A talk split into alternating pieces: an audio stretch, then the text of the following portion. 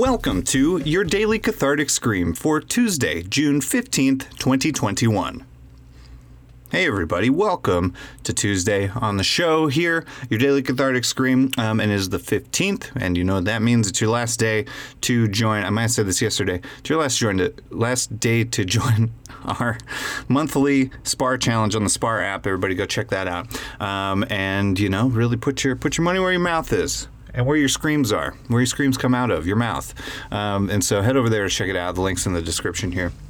That's going to run for the last two weeks of the month um, as we challenge you to actually scream every day, whether that's with us here on the show or with us in the app. Um, just use it to uh, to you know get your get your frustrations out, um, everybody. And so, yeah, I'll keep it at that just for for today's. Um, and so, yeah, let's do that cathartic scream together, everyone. Find a place where it's safe to join in whether that's your shower or your car or your closet into a pillow, whatever you want to do, or or with your whole family in your living room. That's a way to do it too.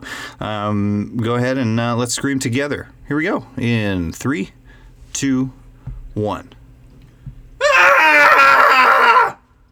And that was today's Daily Cathartic Scream. Thank you for joining us. Follow us on social media at Daily Scream Pod and join our monthly SPAR challenge that starts every 15th of the month on the SPAR app.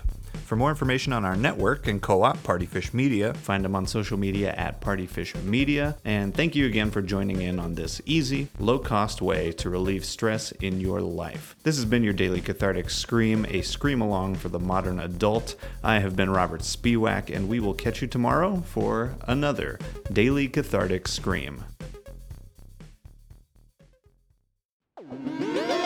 Partyfish Media.